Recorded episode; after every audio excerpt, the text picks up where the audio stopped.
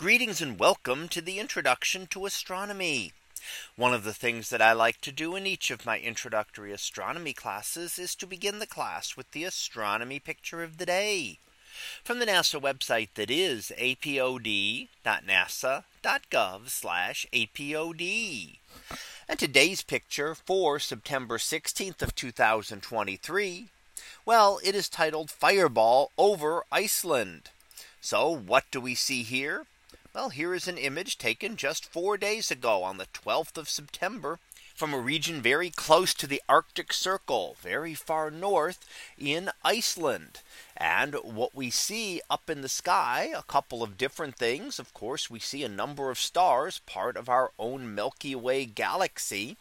We see the aurora stretching there, some of the greener colors of the aurora down a little lower and up higher in the atmosphere we see sometimes the purple and red colors in the even thinner atmosphere very high up.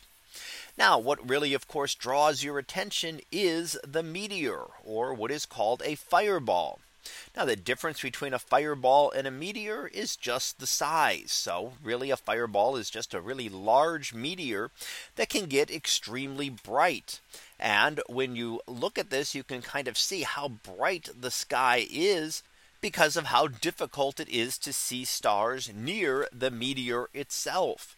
So while we see some of them, it certainly seems a lot brighter. And in fact, this was so bright at its brightest, it was about the brightness of the full moon, which is very good at washing out the stars. Now, how can we get that direct comparison? Well, let's look at another image of this taken a little while later and you can see again how dark the sky is.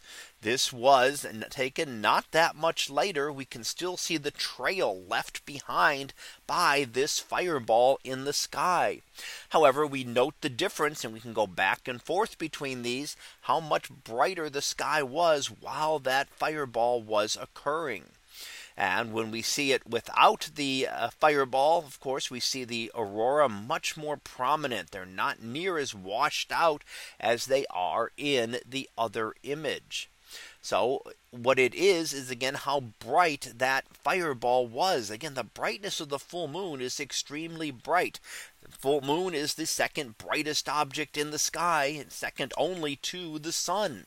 So that is a lot of brightness there. And this occurs again when a much larger, somewhat larger object burns up in the upper atmosphere.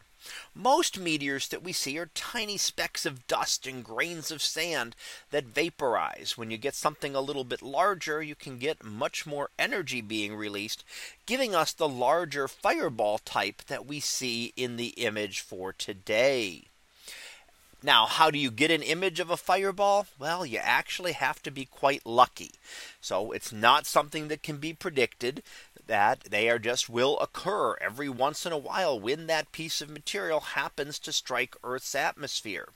Now we know when meteor showers are likely to occur and we can predict those uh, based on past observations that certain the earth will pass through certain clumps of material at certain times of year. So we know for example the Perseid meteors from a little about a month ago or so. But individual meteors we cannot predict. So you just have to be taking images at the right time and happen to have that fireball come across your field of view as we saw in this picture today. So that was our picture of the day for September 16th of 2023. It was titled Fireball over Iceland. We'll be back again tomorrow for the next picture previewed to be magnified moon mountains. So we'll see what that is about tomorrow.